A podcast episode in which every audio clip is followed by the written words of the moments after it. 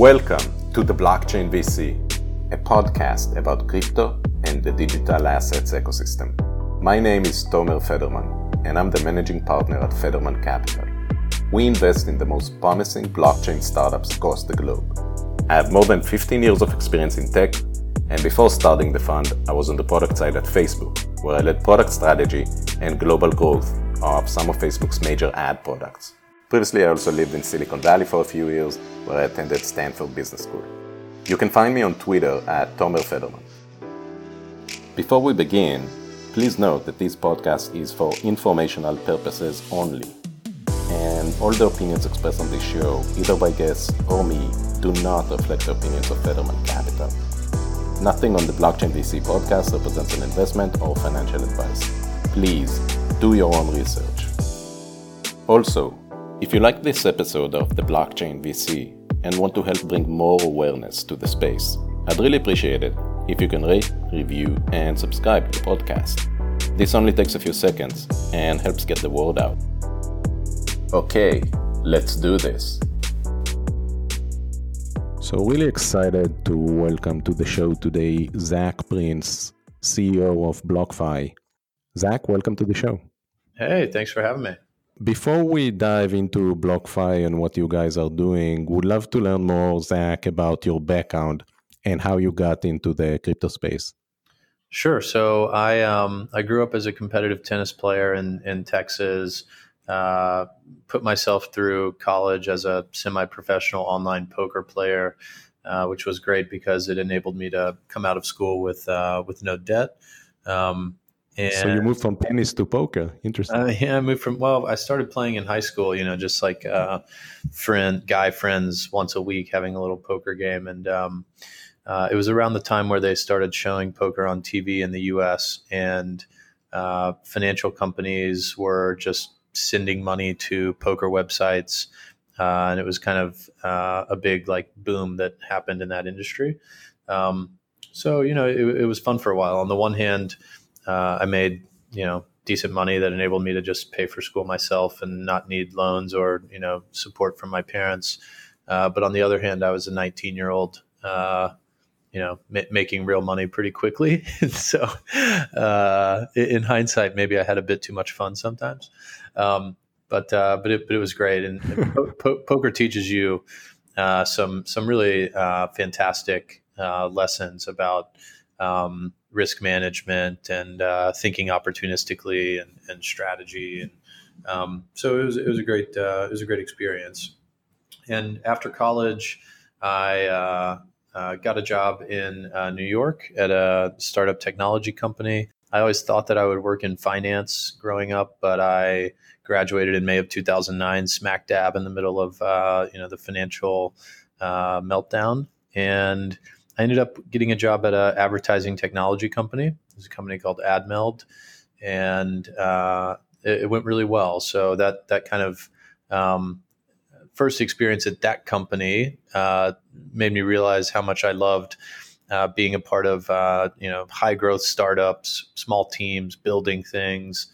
Uh, that company, that first company, was ultimately very successful. I was there for about three years, and then we got acquired by Google. I spent a little bit of time at Google and uh, left Google with some of my colleagues from AdMeld and started the North American entity for a German based ad tech startup. That grew really quickly and it was acquired about two years after we started it in North America. And then more recently and more relevantly for BlockFi, uh, I've uh, worked in the online lending sector uh, for about seven years uh, prior to starting BlockFi um, at two different companies. One, which was a aggregator of data and a technology solutions provider to institutional investors who were buying loans or lending directly to all of the largest online lending companies like Lending Club and SoFi and Funding Circle, Zopa, et cetera.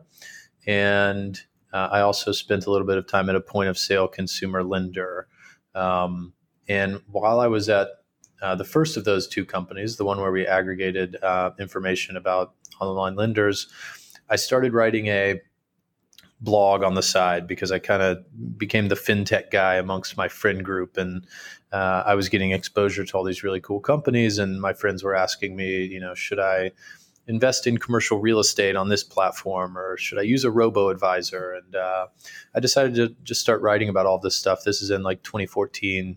Um, and writing about it uh, and, and, researching different things that were happening in the fintech space is what originally led me to Bitcoin. And uh, I invested in Bitcoin for the first time in 2014, and I was writing about it on this blog. And um, you know, I invested. Why did you Why did you invest in it? What did you see back then that convinced you to make that leap of faith? Well, a couple of different things. So, you know, the the first thing was that um, uh, it was after one of the pullbacks. So, you know, Bitcoin had run up to like a thousand dollars and and retraced to around three hundred and fifty. So, uh, it looked interesting from a um, just risk adjusted returns perspective. It's already touched a thousand. Um, it's uh, you know this new thing that probably has kind of a venture capital type return profile. It could go up, you know, 10x or 100x from here. It could also go to zero, but you know, I, I was kind of comfortable with that level of risk. That was one thing, and the second thing was just I was so fascinated by it. You know, one of the things that you learn being in the fintech sector is that, uh, in the financial sector generally, is that there's not that many things that are completely new under the sun. You know, like this online lending industry that had a big boom. Uh, at the end of the day, these companies weren't building entirely new products. They were just uh, taking things that you know banks had done for a long time and making them easier, making them digital, mm-hmm. uh, making them more you know consumer friendly in, in some ways. Uh, but but there wasn't anything fundamentally new about it. Uh, whereas with Bitcoin, this is an entirely new concept, right? It's a it's a breakthrough in uh, computer science. It's a, a, decentralized payment network where you can move money around the world, and uh, no no bank can can stop you, or no no government can stop the network from running. Um, you know what is Bitcoin uh, from an investment perspective? Is it a security or a commodity or digital gold? And it just felt like there was so much uh, potential there, and that it actually was something completely new, uh, which, which, is exciting. So, uh, for for all those reasons, I was you know just basically telling everybody who was reading my blog back in 2014 that they needed to download the Coinbase app and at least buy a little bit of uh, of Bitcoin. It's amazing that you saw the potential that early. Few did.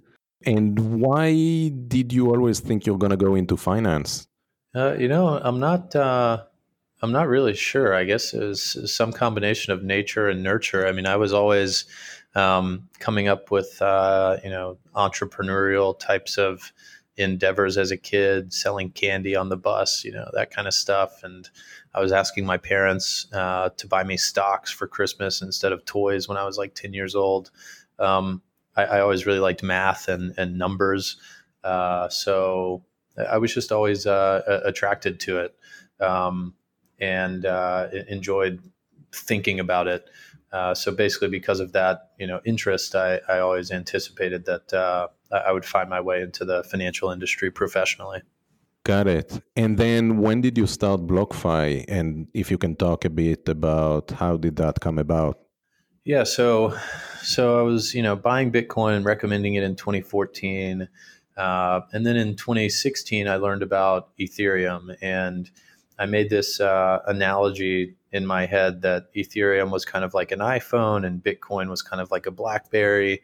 And you know, the iPhone is going to be way bigger than the BlackBerry, and so uh, this is before Ethereum was even on Coinbase. I, you know, took some Bitcoin off of Coinbase, sent it to Shapeshift, bought some Ethereum, held it in a wallet and the whole thing was just you know m- mind blowing to me that this was actually happening.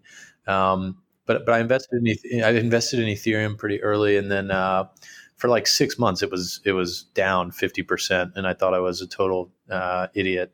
Um, and uh, but then then the price started going up. So late uh, you know back half of 2016, uh, the price of Ethereum started uh, increasing because the price was increasing, you know, for both Bitcoin and Ethereum, I was getting increasingly interested in it.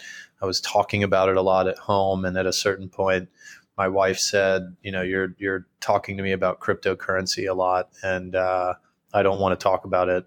so you should go. you should go. That sounds familiar. You, you should go make some uh, you know some cryptocurrency friends. Um, and uh, so I started going to meetups in New York City in, in the back half of 2016. And you know, originally the meetups were pretty small. It was uh, you know er- early adopters who were uh, attending, um, computer scientists, libertarians, uh, you know, so some of the folks that were you know in in really early.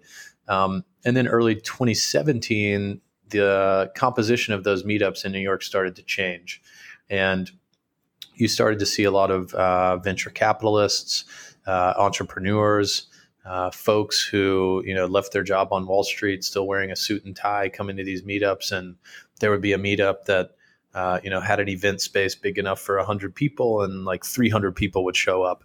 And so there was uh, you know just a lot of excitement um, and i started thinking uh, wow this this could really uh, go mainstream. Um, we, we could be at the beginning of uh, something that that's really going to be, be very big. Um, and at that point i started thinking about trying to get involved in the space full time. And I actually had an experience with a bank in Texas where I was trying to uh, buy an investment property in Texas, and uh, this Bitcoin and Ethereum that I had, the price was going up, and so it was, uh, you know, it was a material position just in terms of my personal assets.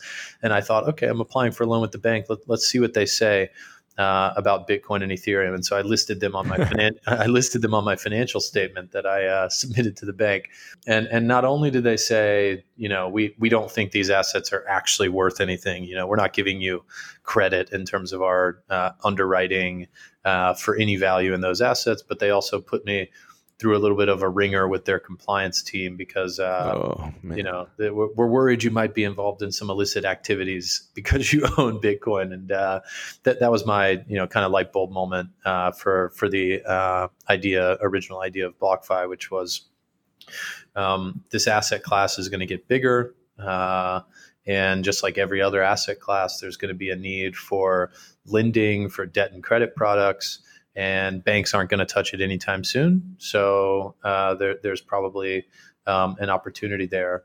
And uh, then in the summer of 2017, uh, partnered up with uh, my co-founder Flori, who I had worked with uh, previously, and uh, we we started a company behind that idea. Yeah, let's talk a bit about BlockFi. What is BlockFi? And I know also your product offering obviously has expanded quite a bit more recently. Would love to learn more about that. Yeah, so you know, today we uh, the primary word we use to describe ourselves is a, a wealth management platform for crypto investors. Uh, we have a few different um, products that are in market. And we have a few different uh, you know components of our business that exist today, and we're also uh, still in the product uh, development process as a company, and we'll be launching new products in the future. Um, today, there are uh, three core products that we have that you can access, uh, you know, via our uh, web application. Uh, the first one is the ability to borrow dollars secured by your cryptocurrency as collateral, so crypto-backed loans. We launched that product in January of 2018. Uh, the second is uh, the BlockFi interest account. It enables you to uh, earn interest on your cryptocurrency and stablecoin holdings. We launched that in March of 2019. Uh, and the third one, which we launched in December, is a, a, a trading product. So you can um, trade cryptocurrencies. Uh, it's kind of like a, a, brokerage model where we aggregate institutional liquidity and and uh, don't charge any fees, and we just offer uh, great prices that you can uh, you know trade against uh, instantly and seamlessly. Um, so those are the three products that we have in market today for uh, you know, folks that are just directly accessing our, our platform on the web. And then there's uh, things that we do in the institutional market to facilitate the delivery of those products. So specifically for just to clarify, sorry for yeah. uh, cutting you off. Everything no you just described is for uh, retail clients. Retail, corporate, and and, and uh, smaller institutional, but our our core client for those products is primarily uh, retail today. Got it. And then you were saying you're also developing or have already developed an offering for institutional investors. Yeah, correct. So specifically on the uh, the interest account product, um, where you can hold Bitcoin with BlockFi and earn six percent interest on it in Bitcoin, we generate the interest that we're paying to depositors by lending Bitcoin to institutional borrowers. Uh, so we've done a bit of uh, productization on uh, that side as well, where uh, large market making or proprietary trading institutions that are active in the crypto market um, have an ability to uh, you know borrow cryptocurrency from BlockFi, uh, borrow dollars from BlockFi. Um, and that they have kind of a different set of tools and a different team that they interact with within BlockFi.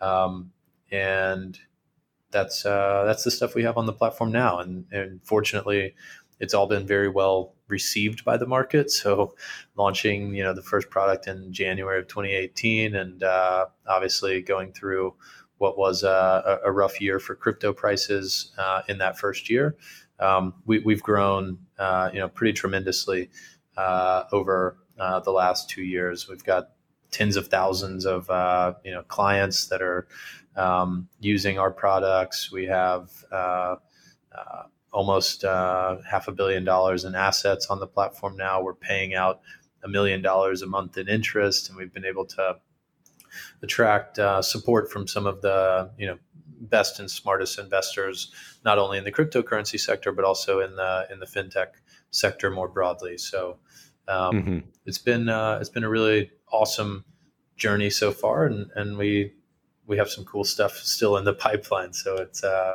we're we're very, we're very bullish for this year. yeah, well, I think all of us in the space uh, tend to be pretty bullish about the market in general, right? I think many of us would agree. We've only probably started scratching the surface in terms of both what's possible and also just the size of the market. How do you think about setting yourself apart? because obviously there's a big opportunity in lending and borrowing and as you said we've seen tremendous growth there we've also seen some other major players enter the market right like compound and so forth how do you think about distinguishing your offering from what anyone else is doing right now yeah great question so we think um, regardless of what kind of uh, financial services or fintech or crypto company uh, you're operating, there's a couple different ways that you can try and differentiate. Uh, you can differentiate on price. You can differentiate on client service, which you know starts with marketing and, and ends with uh, you know what happens when someone leaves your platform if they decide to do that. Um, and you can differentiate on uh, products. And uh, for that product piece, there's a, a kind of tried and tried and true strategy of building stickiness with a client base, which you do by uh, having a diversity of products available on your platform, and um, uh, ideally, from the company's perspective, uh, getting folks who are clients to use as many of those products uh, as you can, uh, and building a sticky relationship with them. And we've tried to uh, we've tried to differentiate ourselves across all of those spheres. So from a rates perspective, uh, we, you know, believe that we're kind of constantly offering the best rates in the market, both uh, in terms of the lowest rates to borrow dollars and also in terms of uh, the rates that uh, you earn interest on for stable coins and crypto. Uh, on the on the client service side of things, we are one of the few places in crypto where there's a you know a phone number on our website that you can call during uh, during normal business hours and talk to someone in the U.S. who's uh, you know very smart and, and knowledgeable about everything that we're doing and also the market more broadly. And then lastly, on the product side, you know we started 2019 with one product. We have three now. Uh, we'll we'll end 2020 with with four products in market, and so we. Um, you know, we've been first movers a couple times, bringing new products and services into the market. Uh, we think we'll be able to do that at, at least once more, uh, maybe twice more.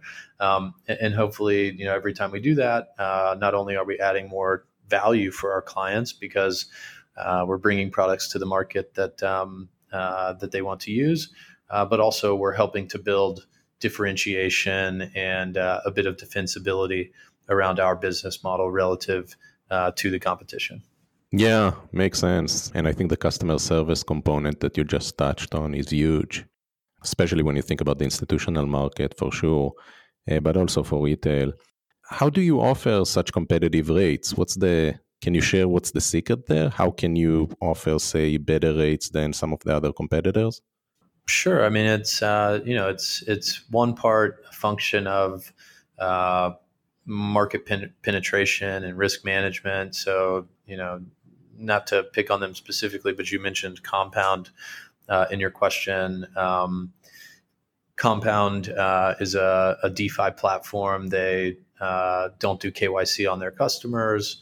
Um, and as a result, uh, it's really hard for institutional investors uh, or just institutions generally to get comfortable interacting uh, with their platform uh, because uh, they have regulatory and compliance requirements on them, and uh, they can't take the risk of you know not knowing who they're transacting with.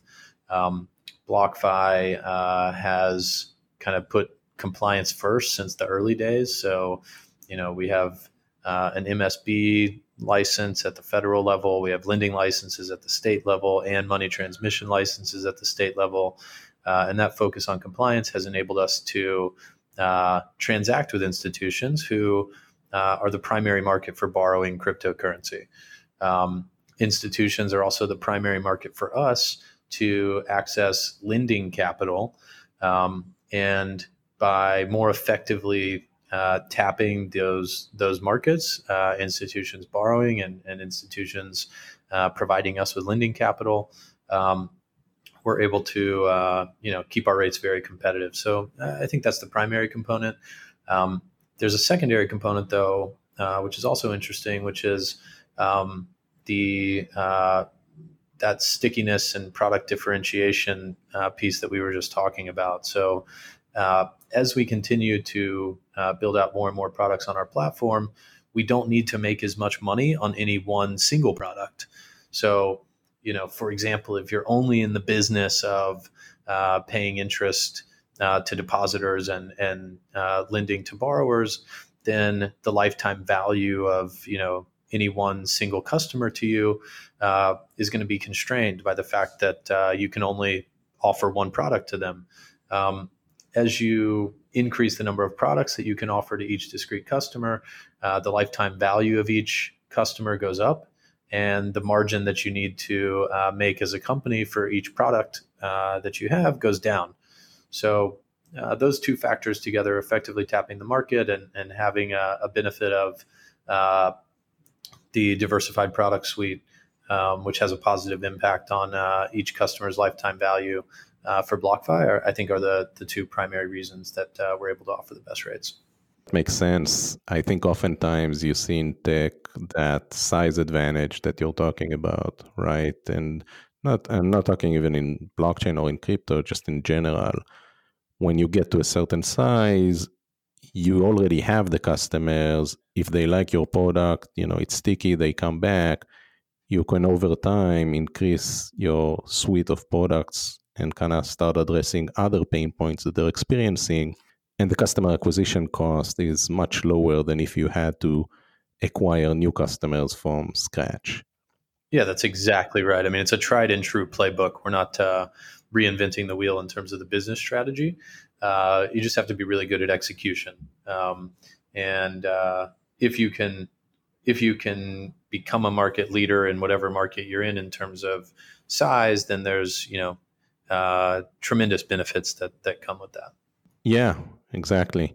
How do you get customers? Can you talk a bit about your customer acquisition strategy?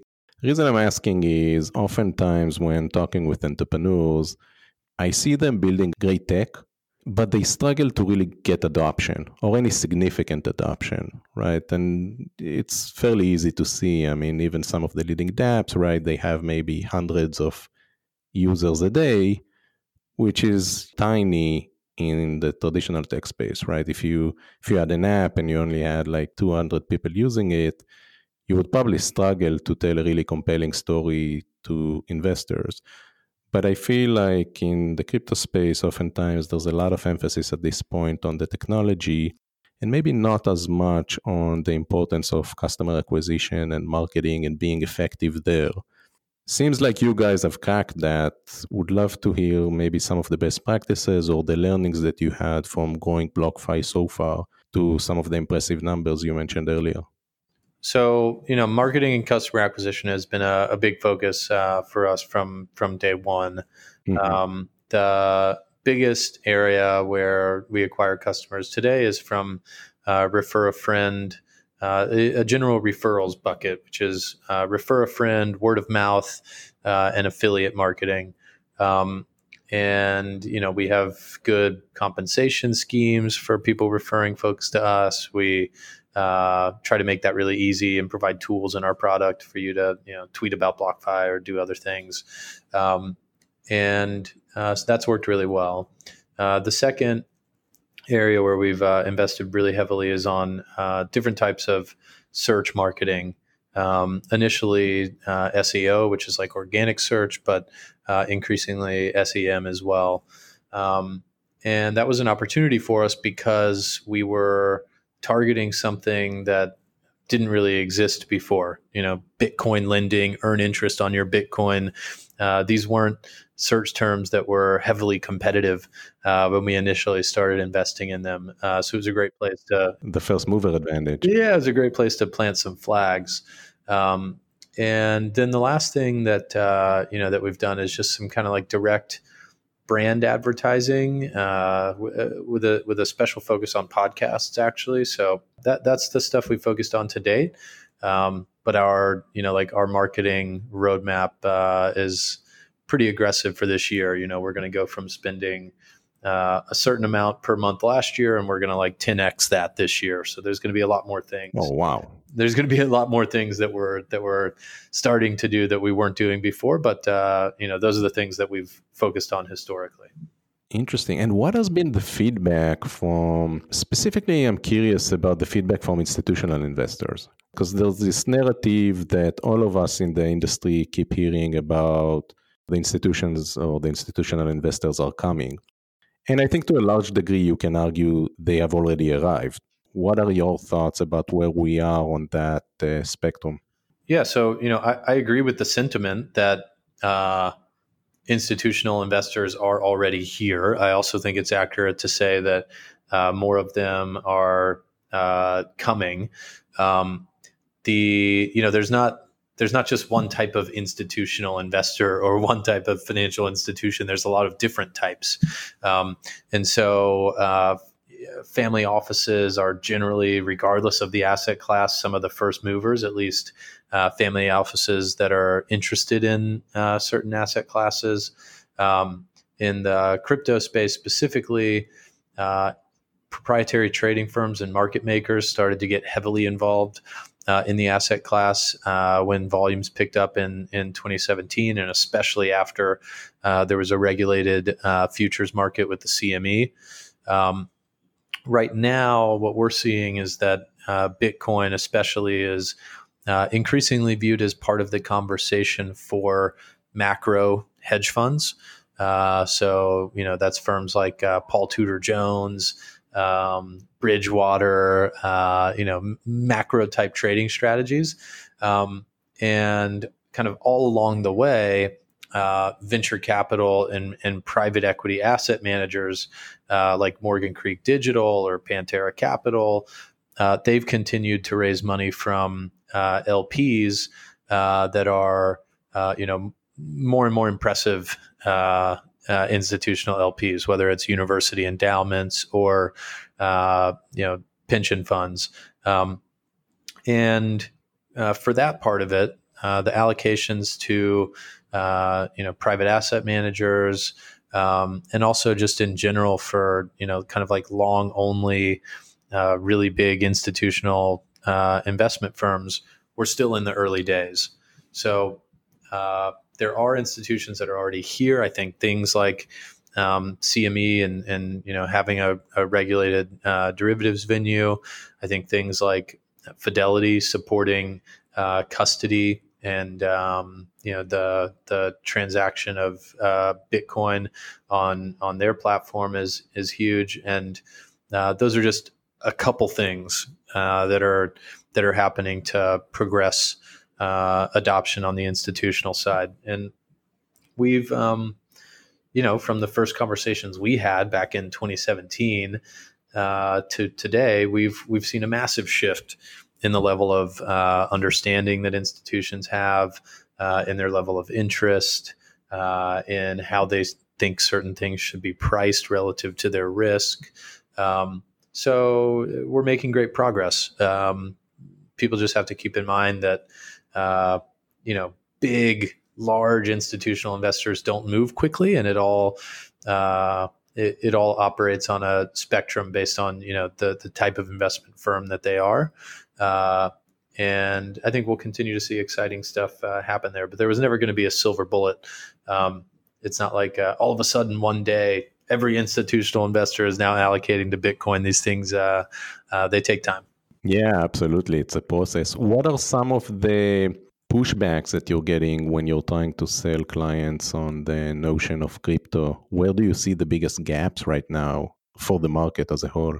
So I, I think um, uh, it, it, again it depends on who you're talking to, but uh, it's it's shifted a little bit for us from you know talking to folks who don't even understand you know the basics about how it works and and what it is uh, that was you know two two and a half years ago.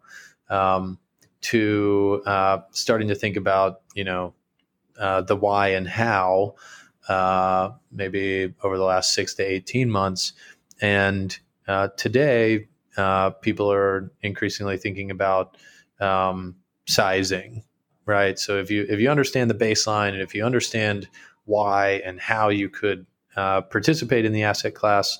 Um, now we're starting to see firms start to think about, well, okay, how much should we do? You know, if we manage uh, a billion dollars, should we be allocating uh, 10 million or 50 million or uh, you know some other amount? So the the conversation has certainly evolved, um, and having great solutions for folks in terms of custody, in terms of insurance, in terms of uh, names that they're familiar with, like Fidelity and the CME offering uh, products in the asset class, is uh, is a huge help. Yeah, for sure. How much time do you still spend um, educating clients about crypto, or is it not so much about that anymore, and you kind of focus more on the ones who get the value pop but aren't sure how to get the right exposure? Uh, it's a mix. Um, I, I would say, you know, me personally, like my day to day is uh, spent less now with uh, firms that are trying to understand it and more with firms uh, that are already in or you know very very close to getting in. Um, but we have you know other folks on our team who uh, are focused more on that you know earlier stage part of the pipeline. Makes sense.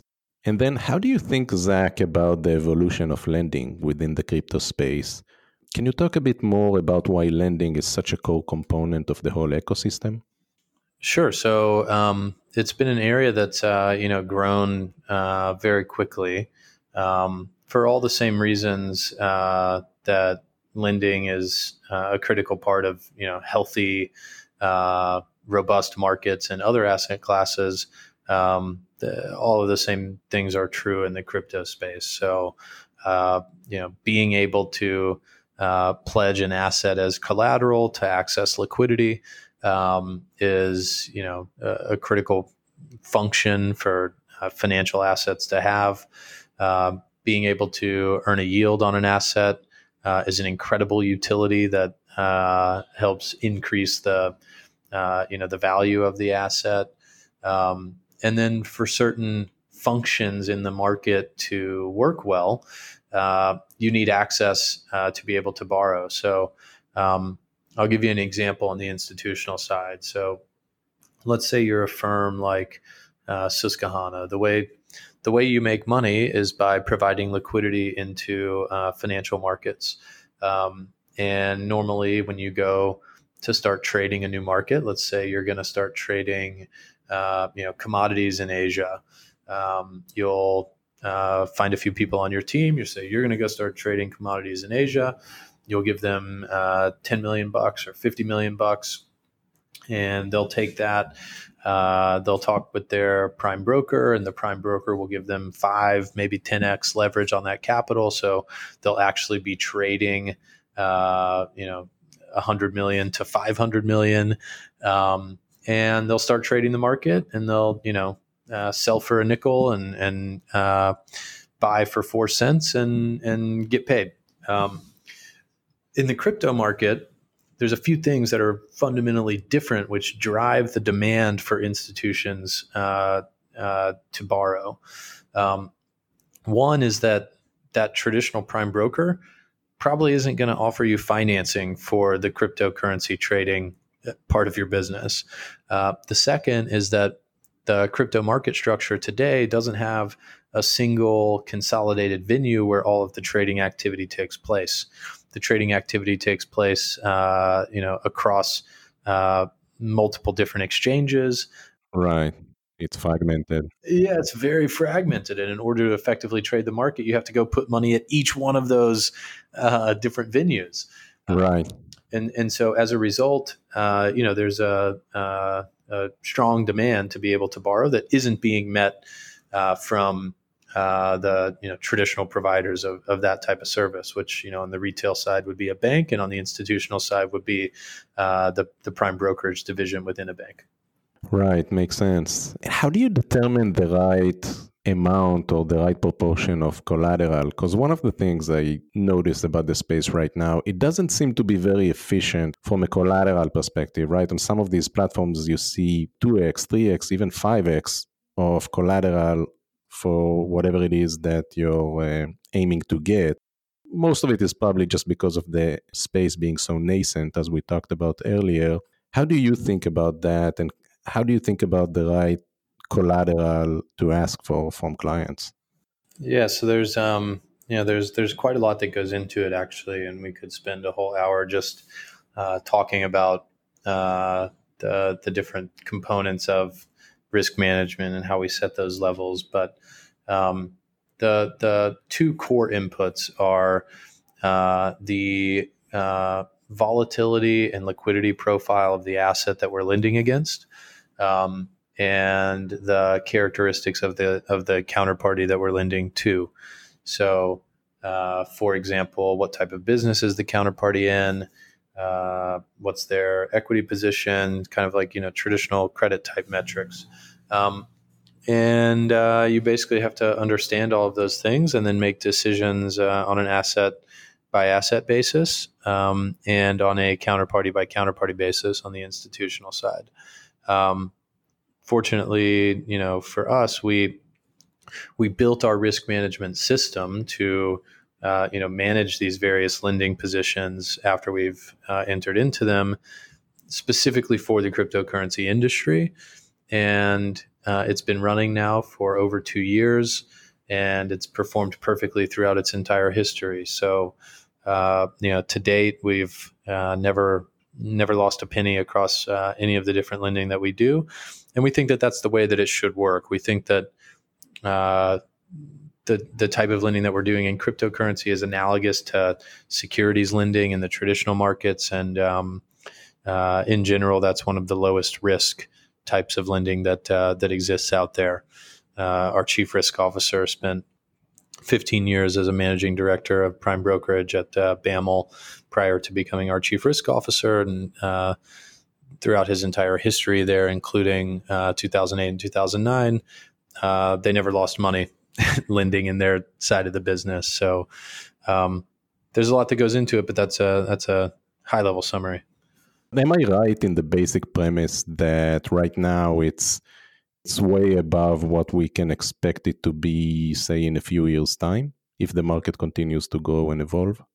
It depends on uh, what type of lending you're talking about. So, uh, when we're making, for example, a US dollar loan, to a retail borrower secured by their cryptocurrency, uh, the maximum initial loan to value ratio is 50%, meaning if someone that has $100,000 worth of Bitcoin, they can borrow up to half that value secured by their $100,000 worth of uh, Bitcoin.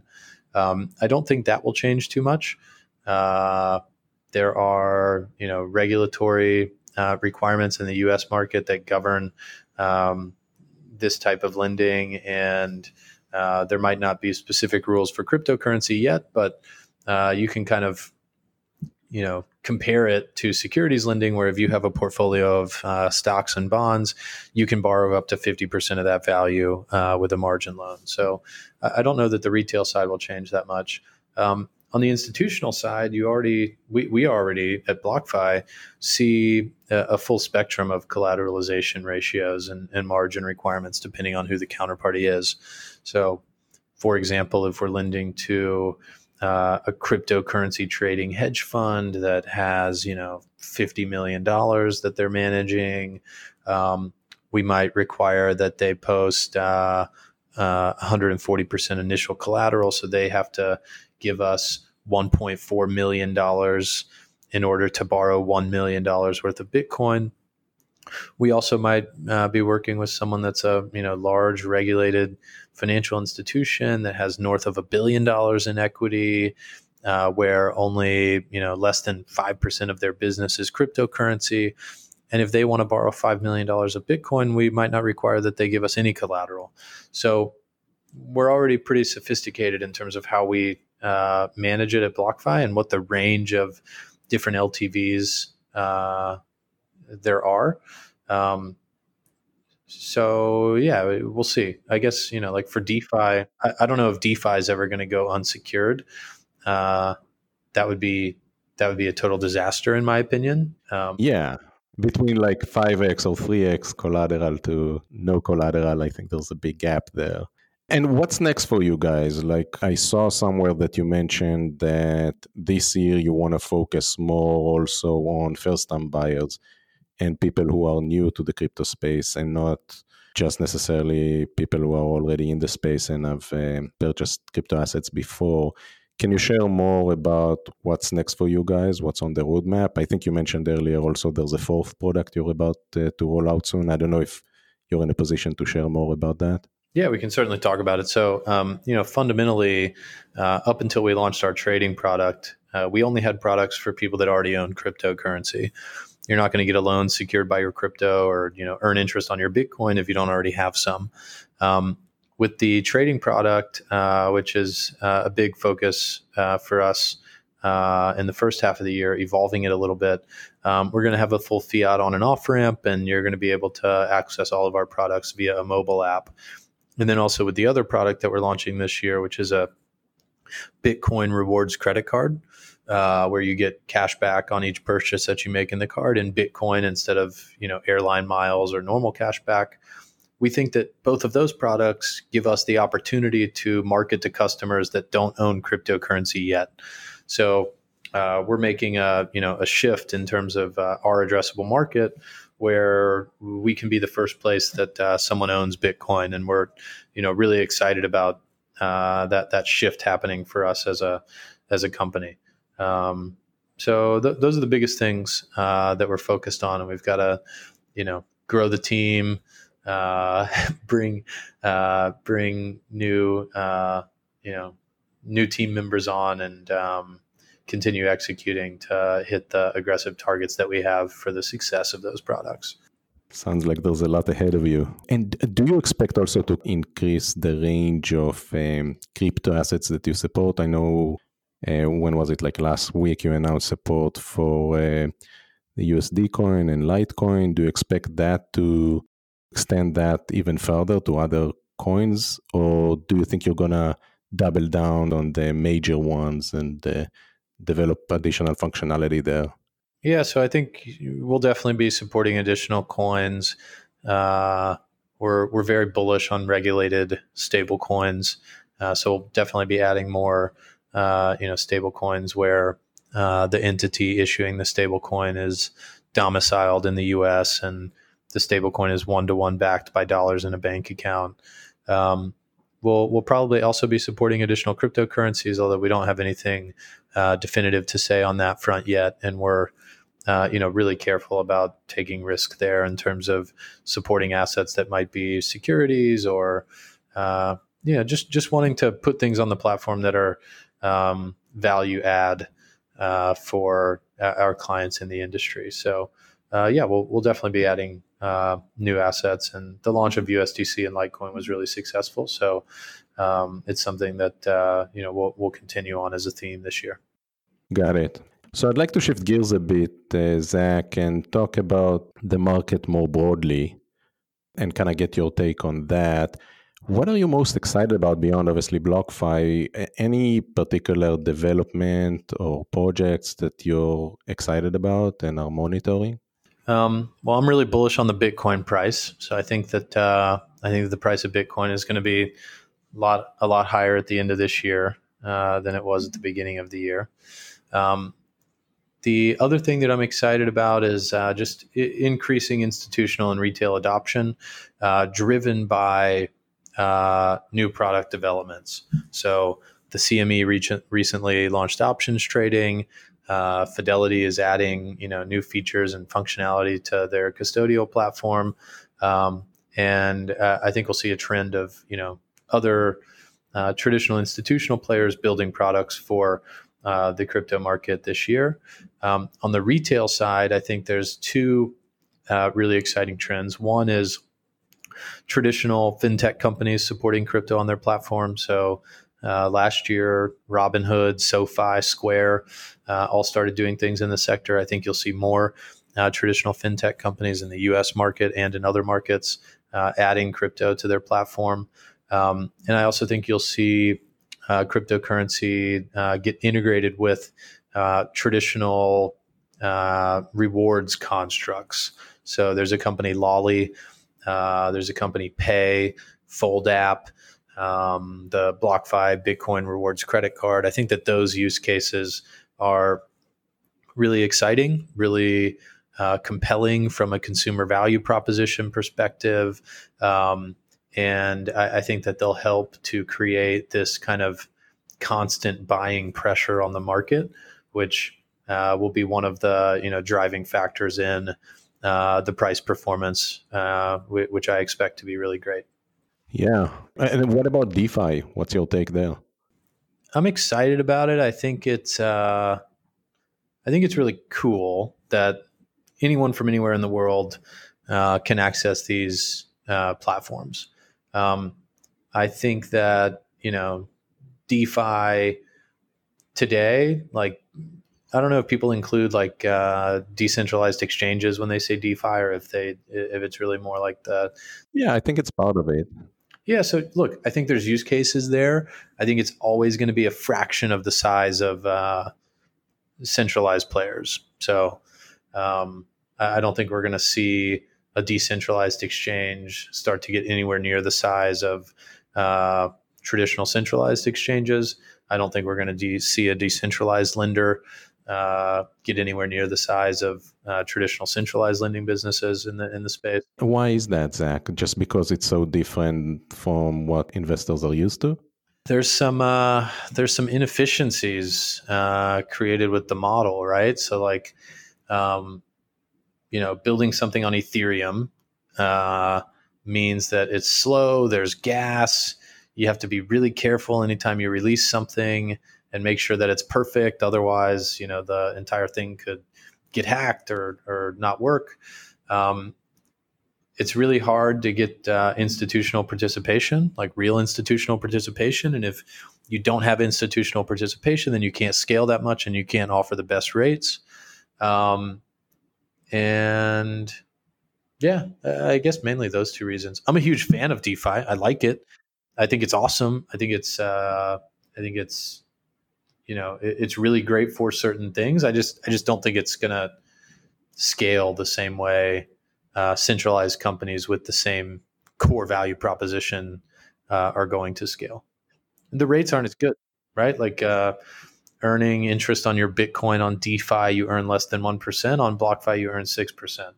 On Ethereum, it's really hard to earn any interest on DeFi. It's like maybe 0.0 five percent, like five basis points a year. On BlockFi, it's four point one percent. So, you know, at the end of the day, these are financial products, and you have to compete on rate at least a little bit. Um, and uh, I think DeFi will struggle there versus centralized competitors. So, last question, Zach, before we end. What's your view on the regulatory landscape, particularly in the US? There's been a lot of talk about that more recently, certainly since Facebook made the Libra announcement. Curious if you're optimistic about the US becoming more crypto friendly from a regulatory perspective, or do you think it's a real threat for the industry and we're going to see perhaps more companies like Circle, for instance, moving some of their operations overseas? Uh, I think it's going to be, you know, business as usual uh, in the U.S. market from a regulatory perspective. I don't think a lot's going to change in 2020.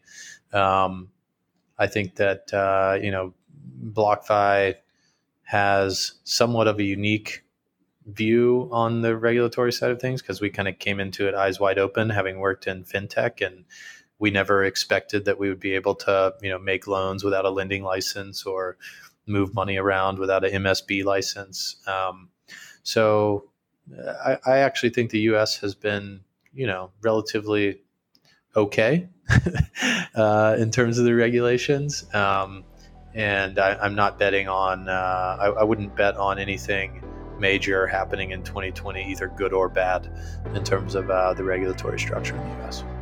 Got it. So you think more of the same really enjoyed the discussion and congrats on all the progress you guys have been making and appreciate you taking the time to share your insights. Awesome. Thanks so much for having me. Really enjoyed it. Thanks for listening. If you like this episode of the Blockchain VC and want to help bring more awareness to the space, I'd really appreciate it if you can rate, review, and subscribe to the podcast. This only takes a few seconds and helps get the word out.